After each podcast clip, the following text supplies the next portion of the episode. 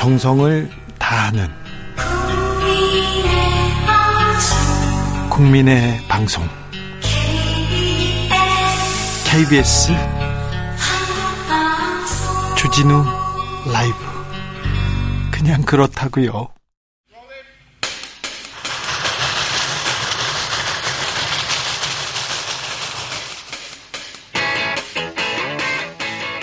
오늘도 열심히 돌아갑니다. 정치발전소 장현창. 정치평론계 최고수 두 분 모셨습니다. 장성철 공론센터 소장 어서 오세요. 네 안녕하십니까. 장윤선 정치 전문 기자 어서 오세요. 네 안녕하세요. 네 잘 지내시죠? 네. 음, 그게 어느 분야에서인가를 음. 따져봐야 될 것 같아요. 어떤 분야요? 그냥 일상생활은 잘하고 있는데 네.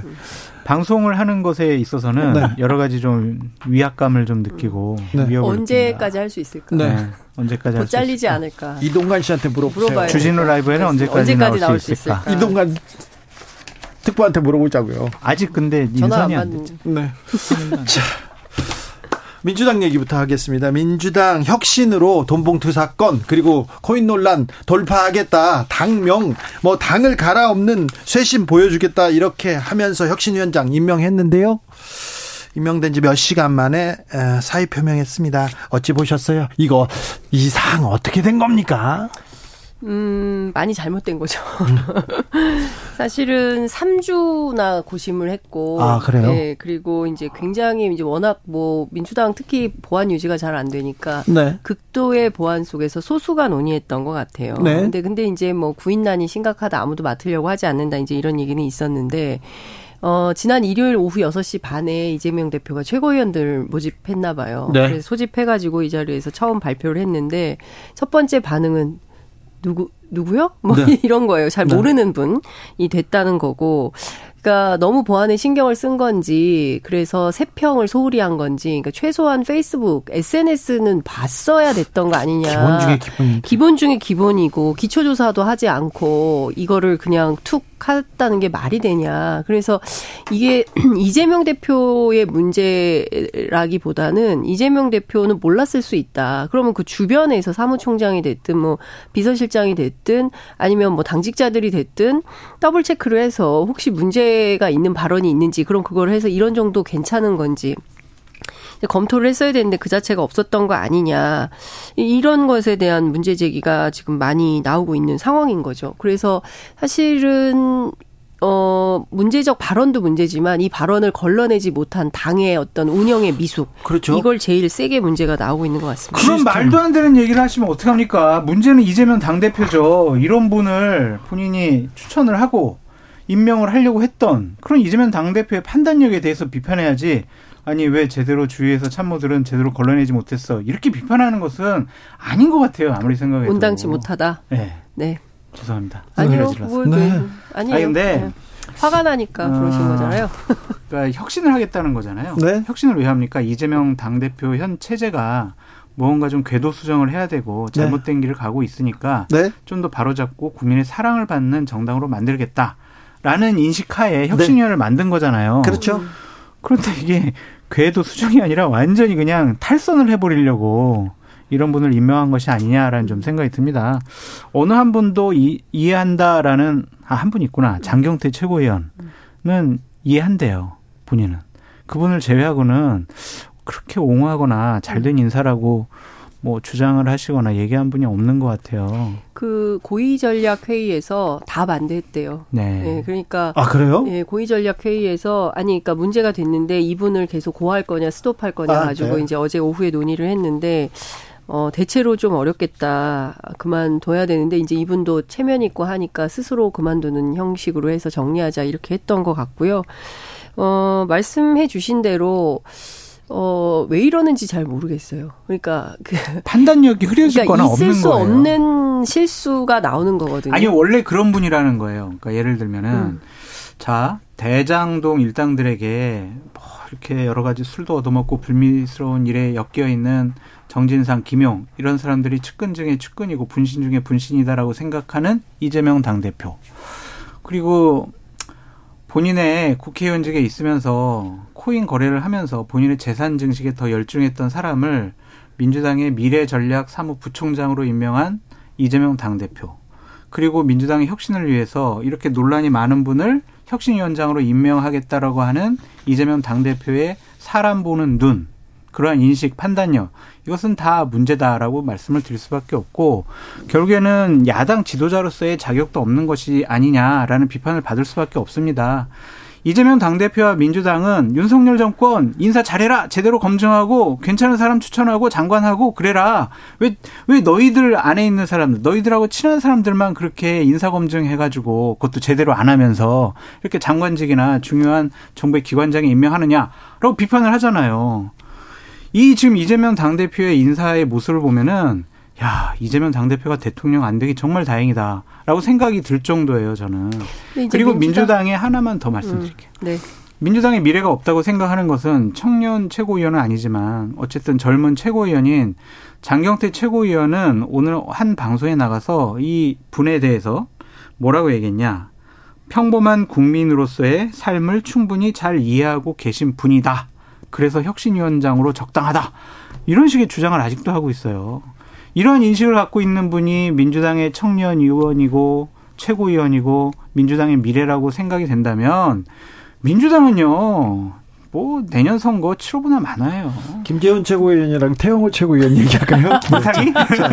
아니요, 아니요. 아니 근데 이제 뭐 민주당 내부에도 사실 뭐 국민의힘에도 여러 갈래의 의견이 있듯이 예? 민주당도 민주정당이니까 뭐 수많은 의견들이 있어요. 그러니까 장경태 최고위원처럼 판단하는 분도 있지만 이 부분에 반대, 대해서는 거의 반대 거의 반대하는 분들은 좀 창피하다. 네? 너무 부끄럽다. 이거 진짜 뭐 무슨 말을 우리가 할 수 있냐 진짜 너무 할 말이 없다. 이제 이렇게 말씀하시는 분들도 있어요. 스펙트럼이 다양한데. 네. 근데 이런 겁니다. 그러니까 이재명 대표가 사실은 잘 아시는 것처럼 그동안 이제 손가락 리더십이라고 해요. 그, 그걸 뭐라고 표현 손가락 리더십이라고 하는 이유는 그 행정부에만 있었기 때문에 지시하면 다 됐던 거예요. 그러니까 정치를 잘 모르죠. 여의도 정치를 잘 모르는 가운데 와가지고 뭐 인재풀도 잘 없겠죠. 그리고 친명이라고는 하지만 사실은 손가락 안에 꼽는 거고 잘 어, 모르는 거예요. 그, 그렇기 때문에 이분이 어, 정치의 어떤 기술이라든가 뭐 이걸 어떻게 잘해야 되나 이런 정치력은 굉장히 부족하다라는 당내 평가가 있는 것도 사실이고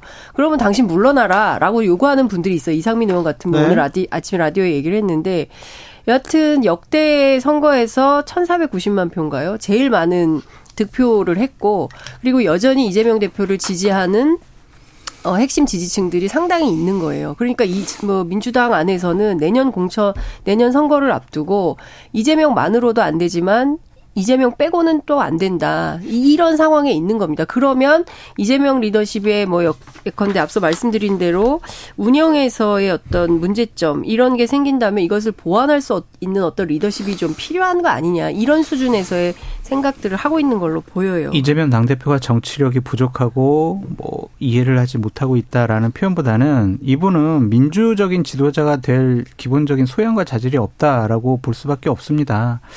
본인 대선 후보 했잖아요. 그리고 지난 거의 1년 동안 민주당의 당대표 역할을 하고 있습니다. 그 정도 됐으면 이제 좀 정치도 알고 정치적인 판단을 어떻게 해야 될지 충분히 이해하고 그것을 받아들여야죠. 아직도 행정부에서 아니 행정부 아니지 행정기관에서 경기도지사 성남시장으로서의 손가락 하나 리더십 거기에 연연을 하면은 앞으로도 가망성이 없다라고 좀 말씀을 드리고 싶어요. 근데 저도 그 얘기는 이번에 도대체 왜 이렇게 된 거냐 검증도 최, 최소한 기초 검증도 안 되고 이거 도대체 왜 그런 거냐라고 취재를 쭉 해보니까 소수가 모여서 결정한 거예요. 그러니까 이런 방식의 리더십은 교정이 필요하다. 네. 그러니까 이를테면 당 내에 많은 분들이 계시잖아요. 네. 그래서 당내에 많은 분들과 이제 같이 의논하고 의견도 주고 싶고 한데 이재명 대표가 잘 안 찾아온대요. 근데 또 선배들이 돼가지고 뭐 마치 이제 대표가 찾아가서 막 얘기하면 뭐 저 사람 뭐 한 자리 바라고 저러나 이럴까봐 또 찾아가기도 또 모호하다는 거예요. 그래서 네. 이재명 대표가 보다 더 적극적으로 사람들하고 만나면서 소통하면서 확장적 리더십을 가져가야 돌파가 가능할 수 있다. 너무 소수자끼리 앉아가지고 결정하는 방식은 지양해야 된다 이런 생각합니다. 이재명 당 대표가 이번 사건으로 인해서 당내에서 리더십과 권위는 상당 부분 잃어버릴 가능성이 높다라는 생각이 들어요. 그러니까 뭔가를 제대로 판단하지 못하는 분 아니야? 자기 보호 본능 이것이 너무 강한 거 아니야? 민주 진영과 민주당은 나몰라라 하고 내가 어떻게든 사법 리스크를 벗어나기 위해서 내 편인 사람들과 함께 나는 정치를 하겠어. 그런 정치력 가지고 어떻게 내년 총선을 이기고 다음번 대권을 도전을 하겠습니까? 민주 진영에서 추천받은 분이에요, 이분이. 자, 이재명 대표가 성남시장 시절에 경기도지사 시절에 네. 누구보다도 열심히 쫓아가서 듣는 사람이었거든요. 잘 듣는 이재명이 잘 듣는 어, 정치로 돌아올지 좀 지켜봐야 되겠습니다. 이번에 아무튼 큰 시험을 시험을 치르게 되는 것 같습니다. 그런데 네. 민주당 내 아, 깜짝이야. 이거 하나만 간단하게 물어보자고요. 네. 정청래 최고위원 네. 저기 박항원 원내대표하고 네. 큰 이거 친명과 비명의 갈등으로 보이기도 해요. 음. 이 글쎄요. 친명과 비명의 갈등일까요? 저는 그럼, 그렇게는 안 보이고. 예. 개인적인 정청... 일탈 아니에요? 정청래 의원의 개인적인 일탈. 개인적인 일탈이요? 개인적인 일탈이라기보다 개인적인 어떤 욕심. 뭐그 도전? 뭘, 그게 아름답게 표현을 아름답게 하세요, 장 기자님. 아, 그럼 뭐라고 그러다? 아, 저기 국민의힘에 네. 어떤 저런 최고위원이 네. 상임위원장 하려고 그래요. 네. 그걸 가정하에서 한번 비판을 해주세요. 음. 과욕이죠. 자, 역시 여기까지. 아니 근데 자, 저는 정청래 의원이 네. 다른 그랜드 디자인 플랜을 갖고 있는 것 같아요. 이재명 당 대표가 물러나면은 자기가 당 대표 되고 싶어서 하는 것 같아요. 아니 근데 사실 그런 그런 얘기도 있어요. 네. 이재명 대표 물러나서 다시 전당대회 하면은 정청래 최고가 당 대표 될 거다. 뭐 그러니까 그런 얘기가 있었어요. 지지층의 환호를 불러 일으킬 만한 계속 그런 일들을 하고 있다. 민주당 주변에서 그런 아니, 얘기 나옵니다. 아니 근데 뭐 그런 것까지 계획에 있는 그런 건 아닌 자, 것 같아요. 돈 봉투에다가 코인 논란, 거기에 혁신위원장 문제, 여기에 정청래 최고위원 문제. 여러 문제가 산적해 있는데 민주당의 진짜 걱정거리는 이재명 당대표죠. 아니요. 이제 아니에요? 또 나옵니다. 음. 이낙연이 옵니다. 음. 아이, 그 걱정 왜 이낙연 전 대표예요? 이낙연 전 민주당 대표는... 주변에서는 어어 걱정합니다. 아니 근데 글쎄? 이낙연 네. 대표가 온다라고 언론이 막 이렇게 네. 세게 보도를 하고 있는데 실제 제가 당에 여러 뭐 개파별로 뭐 친명 비명 뭐 이제 과거 개파 뭐 쭉 물어보면은 이낙연 대표를 중심으로 해서 사람들이 똘똘 뭉쳐가지고 탈당을 해서 분당해서 새로운 당이 창당된다? 아이고. 이 가능성 이거 빵 프로야. 아, 이거는 말도 안 돼. 네, 네, 불가능해. 무슨 분당이야. 네. 우리 당은 분당의 상처가 너무 깊어서 네. 아무도 나가려고 하지 않아. 왜냐하면 어, 찬바람 맞아봤는데 북풍 한설 어렵다는 거 너무 알기 때문에 그거 어렵다라고 얘기를 하고 있고요. 이재명의 대체제가 이낙연이 될 수가 없다. 그리고 지금 정도의 민주당 지 지율이 유지가 된다면 이재명 중심으로 내년 총선 치르는 거다 이렇게 얘기하고 있습니다. 그거를 가장 국민의힘이 바랄 거예요. 이재명 당대표에 대해서 사법적으로 상처 계속 낼 거고요. 민주당 의원들에 대한 검찰 수사 계속 될 겁니다. 음. 부패 비리 혐의 집단으로 계속 국민들에게 그런 이미지를 주기 위해서 노력을 할 건데 그런 체제를 계속 유지하면서 내년 총선을 이재명 당대표 체제로 맞이하겠다? 치르겠다? 되게 낭만적인 생각 같아요. 그냥 지금 우리는 음. 다수당 안 될래요. 우리는 그냥 백석 정도 의석 얻어도 괜찮아요. 그냥 이재명 당대표를 똘똘 뭉쳐가지고 옹호할 수 있는 그런 사람들만 당선돼도 괜찮아요. 라고 지도부에서 판단하는 것이 아니냐라고 비판하지 않을 수가 없다. 근데 실제로 그 이재명 대표가 만약에 이제 그 물러나게 돼요. 그 새로운 지도부가 들어서요. 그러면 네. 국민의힘이나 정부 여당이 공격을 멈출까요? 이재명 당대표의 사법적인 리스크는 최소한 네. 민주당의 리스크로 근데 다른 분들도 지금 뭐 줄줄이 사탕으로 뭐 이제 공개되지 않는 네. 얘기도 많이 있기 때문에 저는 민주당에 대한 어. 공격은 어. 계속될 거고 아, 그건 상수라고 생각해요 민주당 되는데 사람들은. 이재명 당대표가 본인 사법적인 리스크도 있고 이렇게 혁신위원장 인선 문제처럼 네. 판단력의 문제도 있단 말이에요. 그 그런 리스크를 계속 두고 갈 거냐? 네. 전 보수우파 패널로서 음. 그냥 이재명 당대표 당대표가 계속 내년 총선 알겠어요. 때까지 음. 있었으면 좋겠어요. 장 기자님 전문 용어까지 나왔습니다. 줄줄이 사탕까지 나왔어요. 네. 그 다음은 누가 될까? 네. 어떤 이슈가 터질까? 터질까? 민주당 주변에서는 네, 우려하고 있다고 합니다. 네. 그런데요. 네. 자 보수우파 네. 패널 자. 왜 대답 안 해요? 네. 어, 네. 네. 그게 하고 네. 장성철 소장님. 그런데 네. 국민의힘에서 검사 공천한다면서요. 안 한대잖아요. 아이고 오인혜가 뒤에서 다 한다면서요. 오인혜가 검사 공천한다고 그런 네. 유언 비어를 지금 KBS에서 말씀하시는 아니요 그런 얘기가 계속 있는데 자 오인혜 실체는 뭐고 검사 공천설 이거는 뭡니까? 검사 공천설은 김기현 당 대표나 이철규 사무총장이 네. 그거는 말도 안 되는 소리라라고 음. 여러 번 선을 그었고 네. 얼마 전에 당협위원장들 모여 있는 자리에서 우리는 시스템 공천할 테니까 걱정하지 마세요. 열심히 지역에서 음. 활동하세요. 이렇게 얘기했기 때문에 거짓말 에이 에이 그, 그래도 검사 공천할 거지라고 우리가 네. 근데 인식을 하면서 공격하는 것은 문제가 언론에 있어요. 당 안팎에서는 김기현 대표의 발언을 100% 신뢰하지 않는다라는 보도가 나오고 있고 저는 신뢰합니다. 저는 국민의힘이 시스템 공천한다는 거는 진짜 지나가던 소가 웃을 일이라고 왜요? 생각해요. 그, 아니 시스템을 스스로 허문 정당이잖아요. 당 대표를 아, 막 자기 손으로 내쫓고 그때는, 최고위원 줄 세우고 했는데 그, 무슨 그때는 정진석 비대위 체제였고 지금은 용산 시스템도 시스템입니다. 네? 용산, 용산 시스템도 시스템 아닌가요? 아니 그거는 그냥 지명인 거죠. 그러니까 정진석 비대위 체제 하에서의 시스템은 그랬지만 네. 당원들의 100% 표심으로 얻은 네. 김기현 네, 당대표 체제에서는 네. 시스템 공천을 하겠다고 했으니 지켜보시죠. 아, 그렇습니다. 맨날 지켜보는.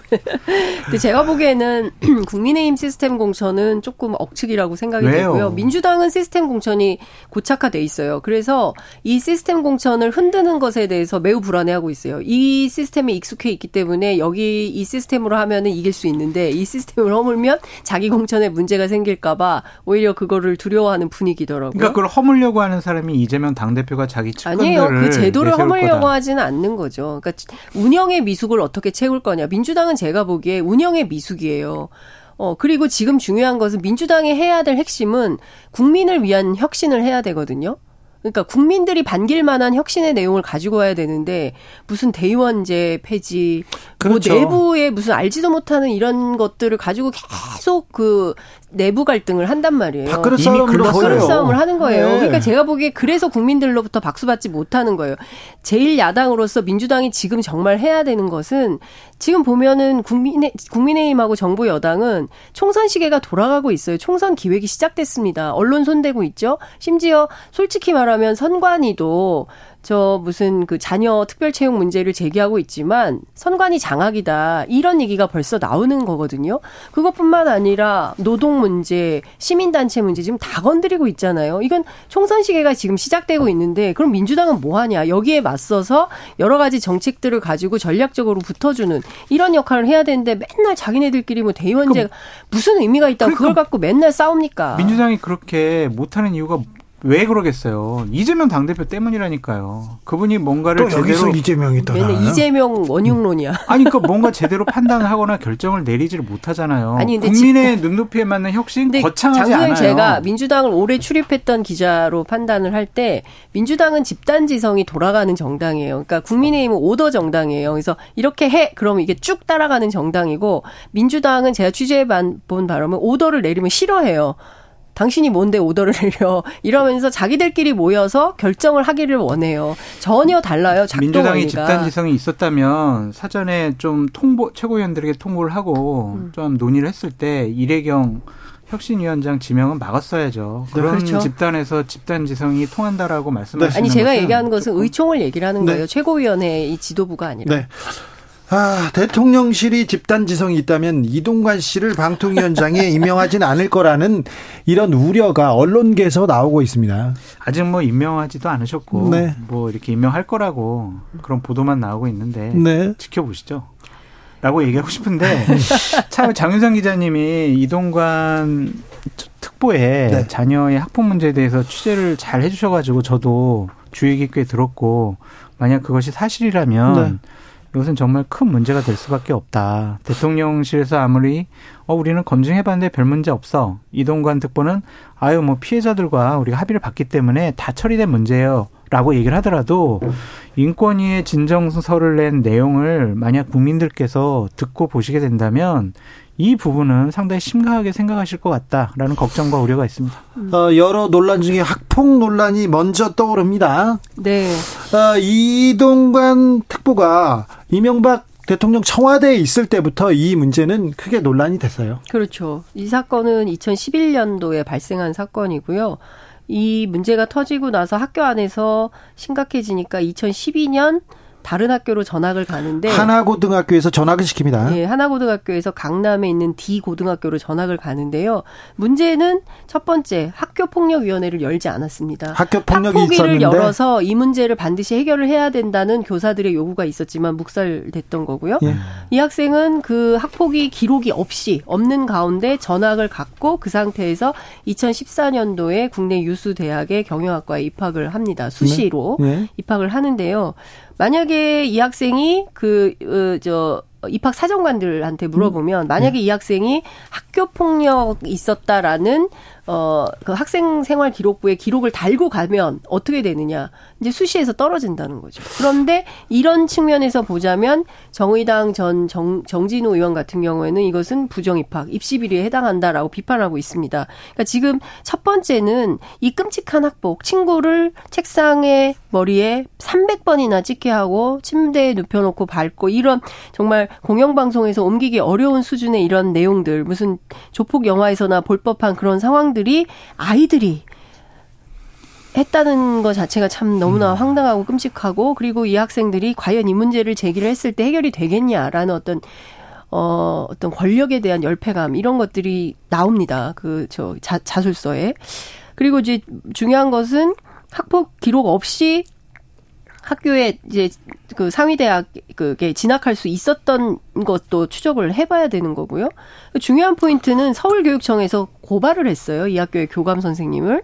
그런데 결국 검찰에서 최종 무혐의 처분을 받게 됩니다. 이 과정에서 있었던 수많은 일들을 잘 확인이 안 돼요. 이거 그 취재를 그, 해야 돼요. 그 당시에 이명박 정부의 핵심 실세가 아니었다면 이렇게 이런 일들이 가능했을까 그런 얘기는 계속 나왔습니다. 그렇습니다. 학폭 문제가 무마되고요. 또 수시로 입학 되는데 그 수시에 대해서도 색안경을 끼고 본 사람이 그 당시에도 있었습니다. 그렇습니다. 만약에 그 하나고등학교는 그 이명박 대통령, 그 이명박 정부하고 좀 특수한 어, 하나은행 과 네, 그리고 김승유 회장 그리고 여러 이 그 커넥션이 음. 있었는데 음. 과연 그 당시에 김승유 이사장이 그 국회 교육위원회 예고 없이 돌아다니면서 이 문제를 얘기를 했어요. 네? 그래서 놀랐다는 사람들도 되게 많고 인권위 진정서에 이런 얘기가 나옵니다. 문제의 심각성은 이 사건 당시에 가해 학생의 부친 가로 열고 전화 통화, 모친 가로 열고 전화 통화 및 학교 방문 모두 당시 담임 교사와 학교 관리자 및 재단 측과 상의하고 논의하면서 법규에서 명시된 바에 따르지 않고 불법적으로 사건이 처리되었다는 점 이렇게 명시가 되어 있어요. 관련해서 확인이 좀 필요합니다. 도대체 무슨 일이 있었던 건지. 저는 대통령실에 계시는 분들과 국민의힘 의원들에게 좀 말씀을 드리고 싶어요. 이동관 특보의 그 이동관 특보에게 피해를 당한 피해자들의 인권위 진정서를 한번 읽어보시라라고 말씀을 드리고 주어를 바꿔놓고 생각을 한번 해보시라. 문재인 정권 하에서 한상혁 방통위원장이 내정 단계에서 자녀의 이런 학폭 문제가 생겼다면 그래 뭐 피해자들과 합의했으니까 괜찮겠지. 뭐 아버지가 어떠한 뭐 개입을 안 했으면 괜찮겠지. 그러면서 입 다물고 그런 사람이 방통위원장으로서 적절해라고 판단하실 건지 한번 묻고 싶어요. 기준이라는 것은요 사람을 떠나서 진영을 떠나서 일관돼야 하잖아요. 그런 것들이 그냥 우리 쪽 사람이면 봐주고 우리 편이 아닌 사람은 엄격한 잣대를 들이대고 그것은 기준이 될 수가 없죠. 저는 보수우파 진영을 사랑을 하고 보수우파가 내년 총선에 승리하길 바랍니다. 그러려면요. 국민들 눈높이에 맞는 결정을 하시고 엄격한 기준을 스스로에게 더 네. 강하게 들이대시라 음. 꼭 그렇게 충고드리고 싶습니다. 저는 장 소장님의 이 말씀에 정말 너무 그 천만 배 동의를 하는데요. 이제 보수가 됐든 진보가 됐든 이제는 우리가 상당히 이제 그 선진화된 사회에 살고 있잖아요. 그러면 진영을 넘어서 그 상식과 합리, 도의, 그죠? 원칙 네. 이런 거에 따라서 처리하는 기준이 생겨야 되고 여기서 더 진보된 사회를 만들기 위해서 보수는 어떻게 나라의 국익을 지키는 방향으로 진보는 또 어떻게 더 전진시킬 것인가에 대해서 의논하는 방향으로 정치가 발전돼야지 이게 옛날에 하던 방식대로 다시 MB식으로 돌아가겠다는 겁니까? 그러면 역사를 거꾸로 돌리는 건데 네. 여기에 동의할 국민들이 과연 얼마나 있을까요? 저는 이런 끔찍한 학폭 사건에 대해서 괜찮네. 이럴 학부모님들 별로 없을 거라고 생각하고 지금 학교에 아이들 보내놓고 이러저러한 학폭 때문에 고통 속에 있는 학부모님도 굉장히 많이 계시거든요. 그러니까 그런 것만 보더라도 국민적인 이 어, 감정에 거스르지 않은 방식으로 결정이 되어야 된다고 생각합니다. 음, 그래서 대통령께서 아니면 대통령실 참모 분들이 다시 한번 좀 판단해 주셨으면 좋겠다라는 좀 생각이 들고요. 네. 왜꼭 이동관 전 수석이어야 됩니까? 그러게요. 그분이 2008년에 많은 일을 하셨어요. 그러니까 방송 장악을 네, 하려고 한다. 그렇죠. 네. 본인이 생각하고 본인이 뭐 보수우파 진영에 유리하게 환경을 꾸려야 되겠다. 그의 적임자다. YTN, MBC, KBS 제가 그때 언론 담당, 미디어 담당 방통위 출입 기자였거든요. 당시 상황 최수희중 방통위원장과 더불어 네. 이동관 수석이 상당히 많은 일을 했었죠. YTN, 아, 그렇죠. MBC, KBS 다 기억하지 않습니까? 다 뭐다 네. 뭐라고 하는 대통령 측근 들이 다 네. 이렇게 오고요. 어, 측근으로 불리는 사람들 그리고 진영 사람들이 오고 그다음에 그렇죠. 기자들이나 구성원들은 다 쫓겨나가지고 뭐 이런 부분이 있어요. 아이스링크 닦고 막 이랬었잖아요 기자들이. 이동관 특보가 조국 사태 때 방송 패널 활동을 한 적이 있습니다. 아 그랬습니까? 그래서 상대방 분들과 진보 진영에 계신 분들과 조국 사태에 관련해서 많은 얘기를 나눴어요. 그 오록이 저는 청문회 때 네. 이동관 속에 발목을 잡을 거라고 좀 생각이 들어요. 네. 그래서 국민들이 조금 좀 부적절하다고 생각하시면 다시 한번 생각해 보시라라고 간곡하게 말씀드립니다. 자, 자식은 아버지의 거울이라고. 아니 국 민의 눈높이를 생각할까요? 국민의 아, 근데 이런 방식이 통하지 않을 거라는 거예요. 과거처럼 그때의 언론 환경과 지금의 2023년도의 언론 환경은 너무나 달라요. 그때 유튜브 같은 것도 없었고 팟캐스트 같은 것도 없었잖아요. 예. 그때 이렇게 장악하면 된다고 생각했지만 지금은 그게 불가능한 상황이라는 겁니다. 상식적이고 합리적으로 이렇게 그 보수 참칭 패널도 나오고 진보 패널도 나와서 자유롭고 합리적으로 토론할 수 있는 분위기를 공영 방송에서 보장이 되어야 됩니다. 일단 이제 다 몰아내고 그러면 어떻게 해요? 그때 식으로? 예? 예? 다 쫓겨나요? 음. 아이, 그러면 안 되겠죠. 네.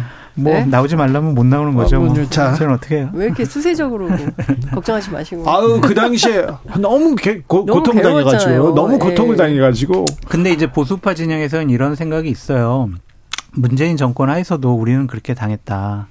공영방송에서 패널들을 보면은 상당히 우리 쪽 사람은 반영되지가 않았다. 일방적인 주장만 했다. 사회자, 진행자 같은 경우도 진보 진영에 계신 분들이 다 싹쓸이 했다. 그런 보수참칭 저기 장성철 소장한테 네. 그 사회자 자료를 그러니까 그러한 피해 의식이 있어요. 그래서 저는 문재인 정권에서 조금 너무 안타까워요. 그때 80% 이상의 지지를 받은 정권이었는데 조금 보수 우파 진영에서도 인정할 만큼 아이고 그래. 근데 그때도 에이. 지금도 종편은 틀면 음. 전부 아이고. 예, 편향적인 얘기를 많이 아, 하잖아요. 말씀이에요. 언론 맞아요. 얘기는 그만하자고요. 네. 그렇죠. 언론이 심각해서. 네. 자, 네. 그만 얘기하고요. 네. 그래서요.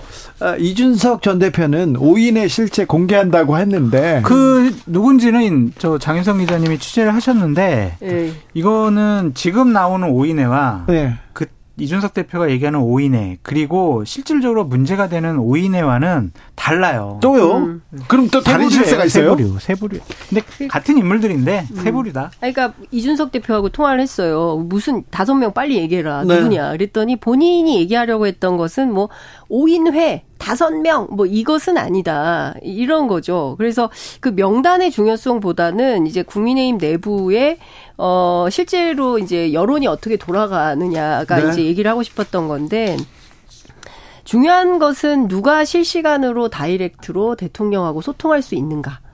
역시 여기에 key man, key man이 누구냐. 네. 뭐 이런 거라는 거죠. 그래서 그렇죠. 이제 5인이라는 네. 숫자가 중요한 게 아니에요. 아니라 거기에 등장 인물이 중요하다는 그렇죠. 거죠. 그래서 누가 key man이냐. 맞아요. 그 key man을 박성민 의원으로 보더라고요. 그러게요. 네, 그러니까 대통령의 술 친구 뭐 혹은 대통령 찐친. 뭐 찐친 아니, 술 친구라는 표현은 좀 부적절한 부적절해요. 근데 네. 그렇게 얘기를 하더라고요. 여러 가지 정치권 일 매일 통화하는 사람, 음, 매일 통화하는 사람 뭐 이렇게 좀 알려져 있는데 계속 박성민 박성민 이름 나오네요. 예.